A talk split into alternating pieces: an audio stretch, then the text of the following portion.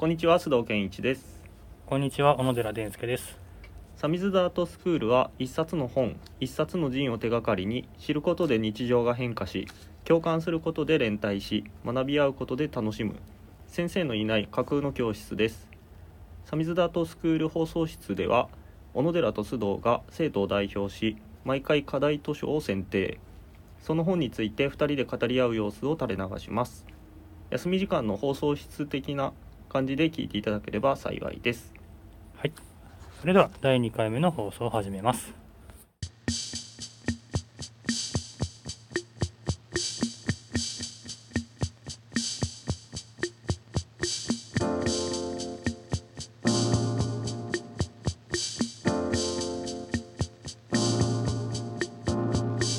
はい。はい。ということで始まりました。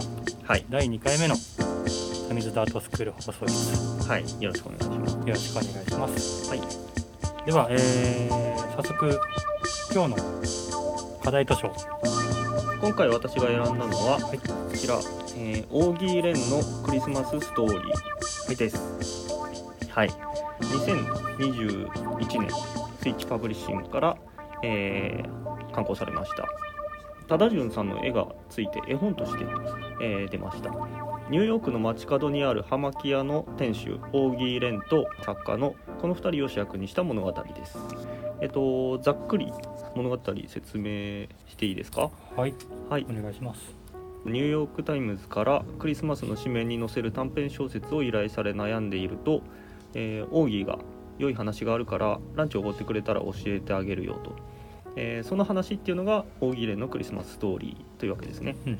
はいで、えーある年のクリスマスにオーギーと、えー目の見えないおばあさん、えーが、えー一日を楽しく過ごすという、まあ、ざっくり言えばそういう物語ですね、はい、まあ、この物語は、えー、と原作として95年に「スモーク」というタイトルで映画化もされました、えーで脚本もこの際ポール・オースターが担当していて、えー原作にはないエピソードも、えー多数加わっていますのでそのあたりも交えて話していければなと思います。うんはい。はい。小野田さん映画も映画もはい見ました、はい。この本うん。読んでいい本を読んだなと思うんですけど本当にあの絵本まあ大人の絵本っていう感じでうん。多田潤さんのうん。絵、まあ、うん。版画ですかね、うんとその文章この世界観がなんかすごくこうん。うマッチしてるというか。そうなんですよね。そうだからなんかこうこれを読んで僕は映画を見たんですけど、はい。やっぱこのこっちの本の方のはい。そのオーギー・レンの イメージがこううん。結構強すぎて、うん。映画見たらあええオーギーこういう感じだっけ？みたいな。ぐらいに うん。なんかそのこのオーギー・レンのこの話と多田潤さんのうんこの版画の絵の感じが本当にマッチしてて、映画のオーギーって結構なんていうかぶっきらぼうというか、うん、なんかちょっととっぽい感じですよね、うんうんで最初タダジュンさんの絵って聞いた時私もともと映画見てたんで最初正直え？あ合うかなってうんちょっと思ったんですよ。うんうん。ちょっとイメージと違ったというか、なんでこの実際読んでみてものすごいこう本当に柴田元幸さん、ん。役の、えー柴田元幸さんもただ潤さんしかいないって言ってたら見たりらしくて、あそうなんあすごいなぁと思って、うん。見事ですよねこの組み合わせは。あ須藤さんは映画を最初に見た。あそうなんですよ。でその後にこっちの原作本を読んだ、あそうですそうへです、ー。はい、映画はもともと好きで僕も知り合いから教えてもらって見てたんですけどクリスマスには毎年見るっていうことをやっててへえそうなんだはい。もう一番って言っていいぐらい好きな映へえ、そのなんかどこら辺が須藤さん的なポイントなんですかね、画。はい。まあいくつか取り上げていきたいと思います。はい。はい。まあ一回最初読んだ時だとまあさっき小野寺さんも言ってましたけどいい話を読んだなっていう印象、私も最初映画見た時そういう感じで、で何度か映画を見たりこの本を読み返すうちに、あいろんな裏テーマがうんあるんじゃないかなってことに気づいて、そのうちの一つが、えー、と欠けているっていうことなんですけど、欠けている。はい。えー、と本の中で、ええー出てくるさっき言ったおばあさんっていうのは、えー視力に欠けているんですね。えっと目が見えない。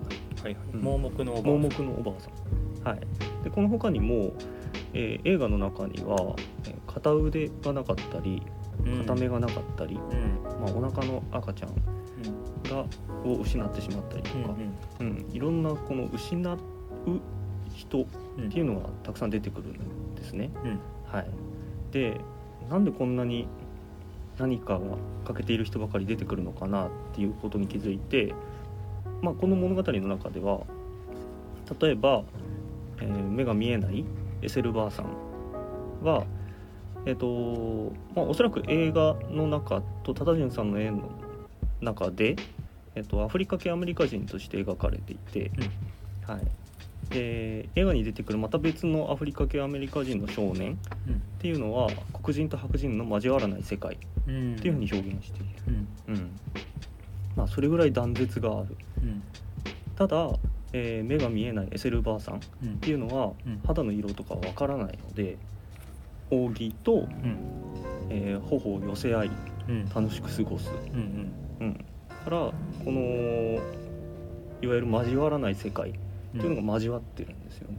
うんうんまあ、ここになんかポール・オースターのメッセージが込められてるような気がちょっとしたんですね。それが一つ。はいはい。あとはもう一つテーマとしては許されるということ、うんうんです。えっと34ページぐらいにまあ万引き少年っていうのが出てくるんですよね。そうですね。はい。結構あのーこの話のなんていうんですかね。そのきっかけとなる人物ですね、うん。万引きそのオーギーが働いている店でしたっけ？そこで万引きをする少年がはい。いたんですよね。う、ん、でその万引き少年を奥義が追いかけるわけですけど、う結局逃げられて、はいはい、っていうシーンがあるんですけど、うん。うんでそこで拾った財布、うん。その万引き少年が落とした財布の中に、うん。えーその少年がより小さかった頃の写真だったり、うんうん。お母さんとにっこり笑って写ってる写真だったりうんっていうのが出てきてちょっとほだされて、はいはい、えーもういいかと そうなんですねなるんですよね。万引きが追っかけてクソって逃げられたと思っても、その落とした財布拾って中見たらうん、ほっこりする写真があってそうそうそう。あーしゃあねえかみたいな そうそうそう。それをその財布をうん奥義その自分で保管するんですよねそうなんですよ。警察に届けずに、そうそう。オーギーの言葉で言うと、アホなペーパーバッグ2冊や3冊どうだっていいじゃないかって。これちょっと面白かったんですけど。うんで、まあ、ここで一旦許すわけですよね。で、まあ、この許すシーンっていうのは、まあ、オーギーの人情味が現れるシーンかなと思ってます。はい。で、まあ、自分に不利益をもたらす相手なわけじゃないですか、万引きっていうのは。はい、でも、まあ、そういう人にも親とか愛する人があって、まあ、憎むべきは小僧に万引きをさせる貧困、うん。まあ、小僧ではなく小僧に万引きをさせる貧困とか社会構造なんじゃないかなと。うんうん、思います。で、えっとまあ、最終的に奥義も、えっと、ネタバレになるので詳しい説明はしないですけどカメラ盗むじゃないですか。はいはいはい。はい、で盗んだカメラで、えー毎朝同じ街角の写真を撮り続けてるわけですよね。うん。はい、でも最終的にカメラを盗んだのにいいことをしたなって言われる。ん。ですうん。で、まあ、ここでまた奥義も許された。うん。許しを得た、うんうん、っていうことなのかなと思ったんですね。うん。でもしかしたらオーギーは毎朝そのカメラを使うっていうのは贖罪の気持ち。ああ何かその罪をなんか償おうとしていいことに使おうとして、うん。毎朝同じ時間に街角を撮影してた。うん。としたら、うん。このポールに許された時点でもうライフワークとしての撮影はやめたのかなとってちょっと想像しました。ああ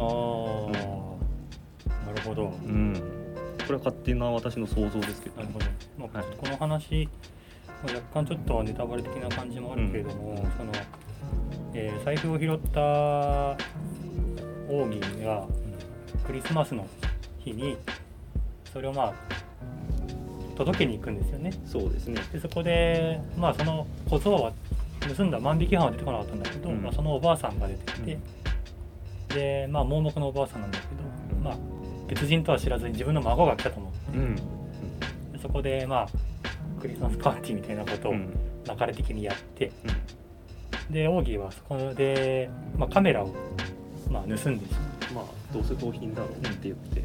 そしてその万引き構造がたくさん万引きしててそこにもうカメラがたくさんあって、うん。うんまあ、1個じゃあもらっちゃおうっつってもらうんだけど、まあそのカメラを使っても毎日同じ時間同じ場所うん。で、まあ、撮影を続けるようにねうん。街の写真を、はい。その行為っていうのは何なのかっていうとうん。須藤さん的にはそれをまあなんだろう。償う償う、うん盗んだことを償うためにカメラを使ってうん。うん写真を撮り続けている、うん。っていう気持ちなのかなって想像しましたね。僕はあのーこの本を読んではい。すごく余白がある内容だなと思ってはい。余白。うん。でこの本自体もめちゃめちゃ余白はあるんですけど、うん。デザイン。そうですね。話の内容的にも余白があってそれがすごくあの小説を読むことのその心地よさっていうかうん。面白さなんだなと思うんですけど分かんないことが多いんですよこの本この内容、うんうんそのまあなんかよく分かんないけどこの主人公ずっと毎日同じ時間同じ場所でカメラうん。使って写真撮り続けてる。うん。でその理由もうん。よく分かんないんですよね。そうですね。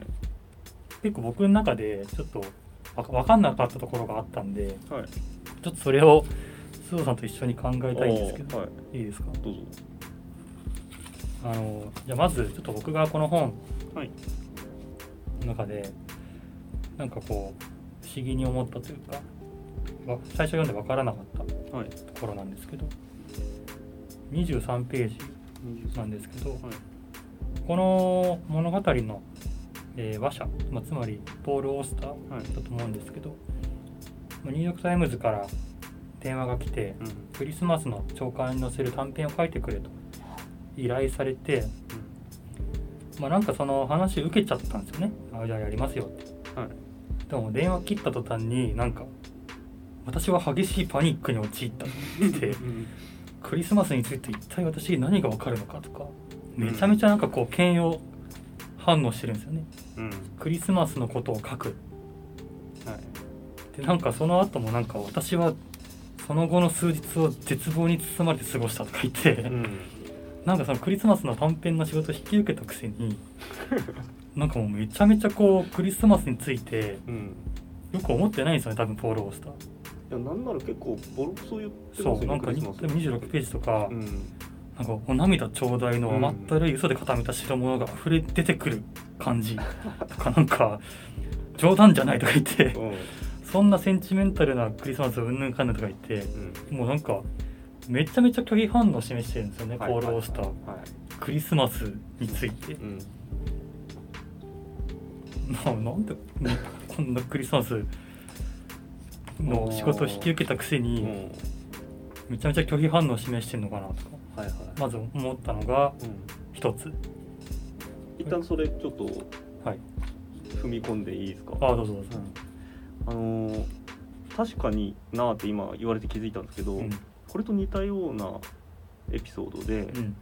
あのー映画の中ですけど、うんうん。一番最初にそのオーギーがなんか野球とかの話ばっかしてるうん。客に、うん。あの作家さんはお前らみたいにそんなくだらない話ばっかしないうん。素晴らしい作家なんだみたいなことを言うんですけど実はポール・ベンジャミンは大の野球ファンっていうういうなんか俗っぽいものとそうでないものを同時に肯定するうん。ような,、なんだろうメッセージがあるのかなと思って、うん。い意味わかりました。もう一回もう一回。なんとなくわかりましうん。で、まあ、それで言うとこのクリスマスストーリーなんてそんな涙ちょうだいの甘ったるいたうん。そんなもんそんなもんみたいな感じかもしれないけど、うん。決してそのポール・オースター本人はうん。そのほ本心ではないってことですかね。そうそうそう。うん。別にそんな否定することないよ。っていう意味なのかななるほど。ねうん、そのために一回ここで落とす。クリスマスあを落とす。うん。そういうギギミックというか。う。うん。あなるほどね。かなって今ちょっと思いましたうん。でこの後続く話とつながるかなと思うんですけど、はい。もうもう一個分かんなかったのがそのこの話の鍵を握るその盲目目が見えないおばあさん。はい。なんですけどはい。このおばあさん本当に目が見えないのかどうかっていう点とここのおばあさんがその訪れてきたのが自分の孫だと思ってはい。そのオーギー・レンと過ごすんだけど、うん。その孫じゃないってうん。気づいてたのかうんうん。いなかったのかっていうのがうん。実は結構曖昧なんですよね。そうですね。まあ、なんか気づいているだろうっていううん。感じもこう結構扇自身が言ってるんですけど、まあ本当に気づいているのかどうかっていうのは曖昧なままでなんかすごく最初変だなと思ったのが41ページに最初おばあさんが鍵開ける時に、なんか10 15個はあるかっていう鍵を1個ずつ外してドア開けたって書いてうん。あって、なんか盲目だったらこんな15個もある鍵。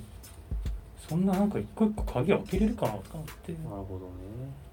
だからなんかこのおばあさんが目が本当に目が見えないのかどうかも実はなんか俺怪しいなとかうんうん。うん。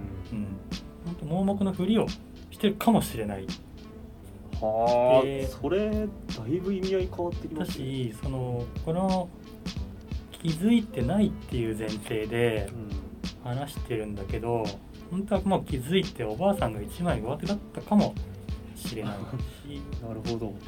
でなんかそこはまあそれがどっちだったかっていうのをその考えることはまあそんなにこの話のをこうなんですかね本筋じゃないんで、うん。まあ野暮かなとか思いつつうん。実はその辺がうん。曖昧にされてるっていうことはうん。結構個人的にはうん。このポール・オースターが何何かしらの意図があるんじゃないかなと僕はうん。思ったんですよね。うん。でそのさっき須藤さんが言ったうん。その許す。うん。許すっていうことが結構この本のうん。僕はキーワードというか、うん。主題の一つかなと思う。うん。思ったんですよね僕も。はい。結局許してるんですよね。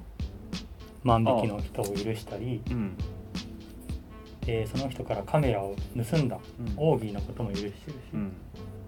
であのさっきの話に戻るんですけど、はい。クリスマスの話だけど、うん。めちゃめちゃポール・オースターはクリスマスうん。に権を示してるんだけど、うんふと思ったのが、クリスマスって要はキリスト教の日じゃないですか。はい。でポール・オースターキリスト教嫌いなんじゃないのと思ったんですよ、ほう。ん、う。ほでなんとなくこうググったらポール・オースターはユダヤ系のアメリカ人なんですよね。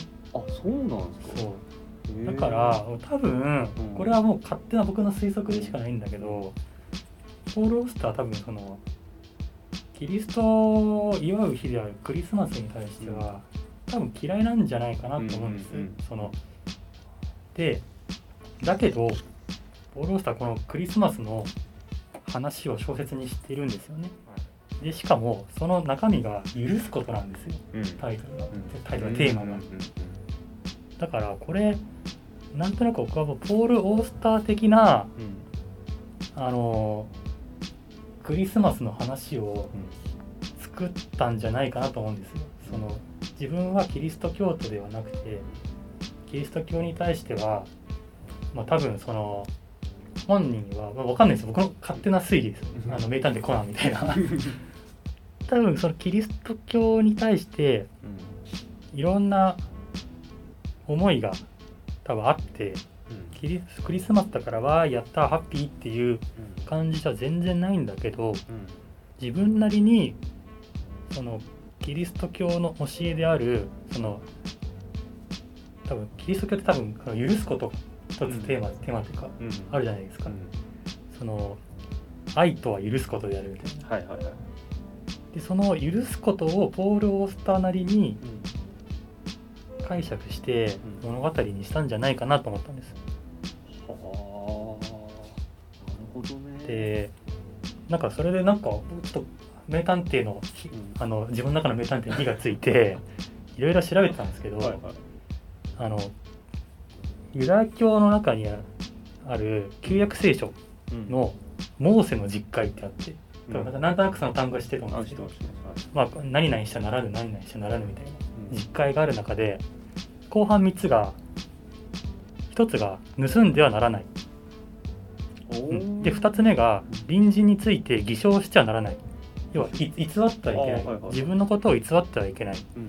で3つ目が隣人の財産を欲してはならない。うん。盗むな嘘つくな。他人の財産を欲しがるな。うん。でこれ全部破ってるんですよ、うんうんオーギー・レンの話って。うん。あのすごいっすね。盗んでるし、偽ってるし、うん。あの自分は孫だって偽ってるし、カメラ他人の財産うん。奪っちゃってるんですよ。でこの旧約聖書のやっちゃいけないよってことを全部やってるんですよ。この本、うん。うん。でそれを最後にうん。あのこのポール・オースターは「お前いいことやったな」っつってうん。許してるんですよね、なんかその罪を負うことと許すことみたいなのを、うん。なんかそのポール・オースターなりにうん。なんか書いたんじゃないかなっていうふうに気がしてきてそうでそれ気づきましたね。で俺の中の名探偵コナンがうん。はぁと思ったんですけど、うん。どこだっけな。最後あのこのオーギー・レンがうん。このおばあさんとの話をうん。ポール・オースターにうんした後にうん。オーギーがなんかいわくありげな笑みを浮かべるんですよ。そうこれ。60ページ。これ謎じゃないですか。謎。あの映画でも謎だし。うん。なんかこう「へへへ」みたいな。うん。でこれをなんか謎でいやこれだからこの話がうん。本当なのか嘘なのかうん。わかんないんですよね。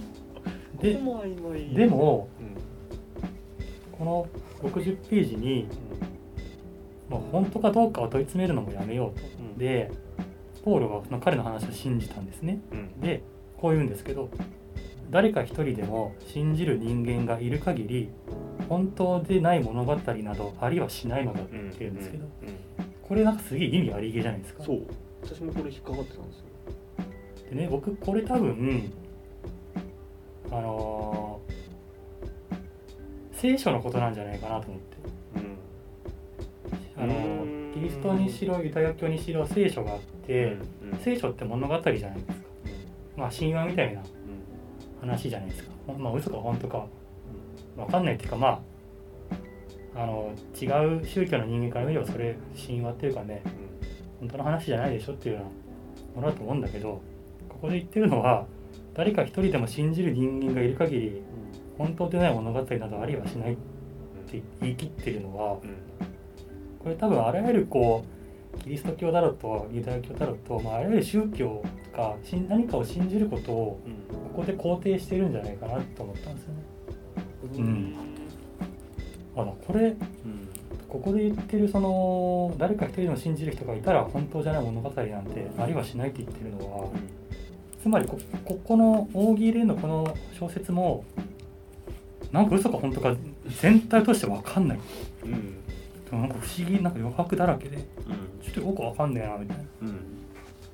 でもこれは多分これはそのこの本自体にもそうだしそういった聖書とかあらゆる物語を肯定してるうん。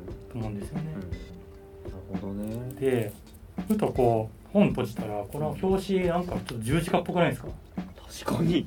でこう俺の中の名探偵コナンがこれキリストの十字架なんじゃねえの？って思ってでページめくってったら最初のこのうんオーギーのうん首の入れ墨十字架入ってるんですよ。あ本当だ。なんか十なんだこれ十字架が何かに刺さってるみたいな。ん。ですねただなんか僕はねこの本の裏テーマはそういうクリスマスがテーマだから、うん。やっぱりそのキリスト教とかうん。そういうものをうん。暗喩してんじゃないかなっうん。てうん思ったんですよね。いやーすごい。名探偵だわ。名探偵。いやこれ多分その私キリスト教にそこまで馴染みがないんで、僕もない。全然思い至んなかったですけどよく気づきましたねそれ。いやだからこれはそう僕それはあくまで僕の推理で、うん。いやポール・オスターからしたら「いやそんなの全然ちげえよ」っいやてでもことかもしれないんだけど。僕は信じるので 本当の話になりました今そうだからなんかこれは一周回って、うん。そのポール・オスターがその、まあ、アメリカに住むユダヤ人としてうん。暮らす中でクリスマスについてをこういろんな思いがありながら一周回って肯定した本。だからまあ一見読むとほっこりした話だし心温まるしいい話だなと思うんだけど多分裏にはそういう葛藤とかいろんな思いがあるけども自分なりにクリスマスの話つまりそのキリスト教とかの許すこととか愛することとかっていうのをポール・オスタなりに書いた本なんじゃないかなっていうふうに僕は思いました。なるほどね。それでちょっと近いかもしれないですけど、うん。あのー映画の中でちょっとしたシーンで、うん。オーギーが店のスタッフにあのパラドックスっていうのはなみたいな話してるシーンがあるんですよ、うん。ほんとちょっとしたシーンなんで気にしてないとすぐ見逃してしまうようなことなんですけど、うんでまあパラドックスってざっくり言うとなんか、まあ、逆説うんうん。だったり、えーっていう意味があると思うんですけどちゃんと調べてみたところ、うん、と大きく2つ意味があって、うん。正しそうに見える前提と妥当に見える推論から受け入れがたい結論が得られること、うん。でもう一つが正論とされる説とうん。それに反対する説のどちらにも明確な誤りを指摘できないこと、あうん、だから、反相反する2つの説がん。どっちも成り立っちゃってる。ああ。これだからどっちも認めるというか許すというかどっちも間違ってないんだよっていう、ん。その共感するしこのサミーズ・アートスクールのうん。テーマである共感だったり、っうん。ていうところに、えーつながるのかなと、なるほど。うん。まあ、物事に絶対はなくてうん。多面的に見ないと、うんうん。えー本質は見えにくい、うん。うん。ちょっとね一つの面だけ見て自分も含めすぐ判断しがちなんですが、うんまあ、まずはいろんなところを見て許していこうよと、うんうん、いうことなのかなと、なるほどうん、思いました。なるほどうんつながりましたねつながりました。これなん、うん、すごい。だから本当なんか深いうん、深い話だなと思って深いですね。そういう意味で言うと、この忠潤さんの絵が。決してその。写実的ではないじゃないですか。うん抽象的。うんうんうんで、さっき言った、あの。余白うんだったり。まあ、いろんな想像をかきたてるようなそうですね絵なので。そう僕も今喋ったのは大体自分の想像なんだけど 全然違う可能性があるけどそういうなんかこう想像をかきたてるうん。絵ですよねうん。そういう意味でも、バッチリハマるなって。ハマるハマるうん、これ本当あれですねあのいろんな読み方できると思うんで私の読み方小野寺さんの読み方だけじゃなくて、ちょっとなんかこれ聞いてる人はい。の感想とかも聞いてみたくないですか？いやお前それは違うよっていう違うあのうん。だったり私はこう読んだみたいなのがあれば。そうですねどうします？お便り。お便り募集。E メール。はい。受け付けます？はい。募集しましょうなんか読んだ感想とかねこれ聞いて読んでこう思いましたみたいなのがあれば、かはい。えー、サミズダートスクールのはい。メールアドレスまではい。お願いお便りいしますただければと思います。はい。皆さんどう思ったか知りたいです。はい。はい。まあクリスマスはねとっくに終わっちゃいましたけどはい。関係なく面白く読めるそうですね。本だと思いますんで、はいメールアドレスは、はい。サミズダートスクールアットマーク Gmail.com うん。SAMIZDAT skool うん。アットマーク gmail.com はい。までお寄せください、はい。お待ちしてます。はい、この本読んでほしいとかもあればお寄せください。ああいいですねそれ。はい。募集するの。はい。ということでこんなところでしょうか。そうですねはい大丈夫です。はい。はい。では、えー今回ははい。この辺で。はい。次回はまた、え追って追ってお知らせとご詳細ははい。ですー連ね絡し連絡し。えーお知らせいたしたいと思います、ツイッターとかを見ていただければそうですね。はい。はい。い、はい、じゃあ追ってお知らせいじゃあまた次回まで。はい。ごきげんよう。ごきげんよう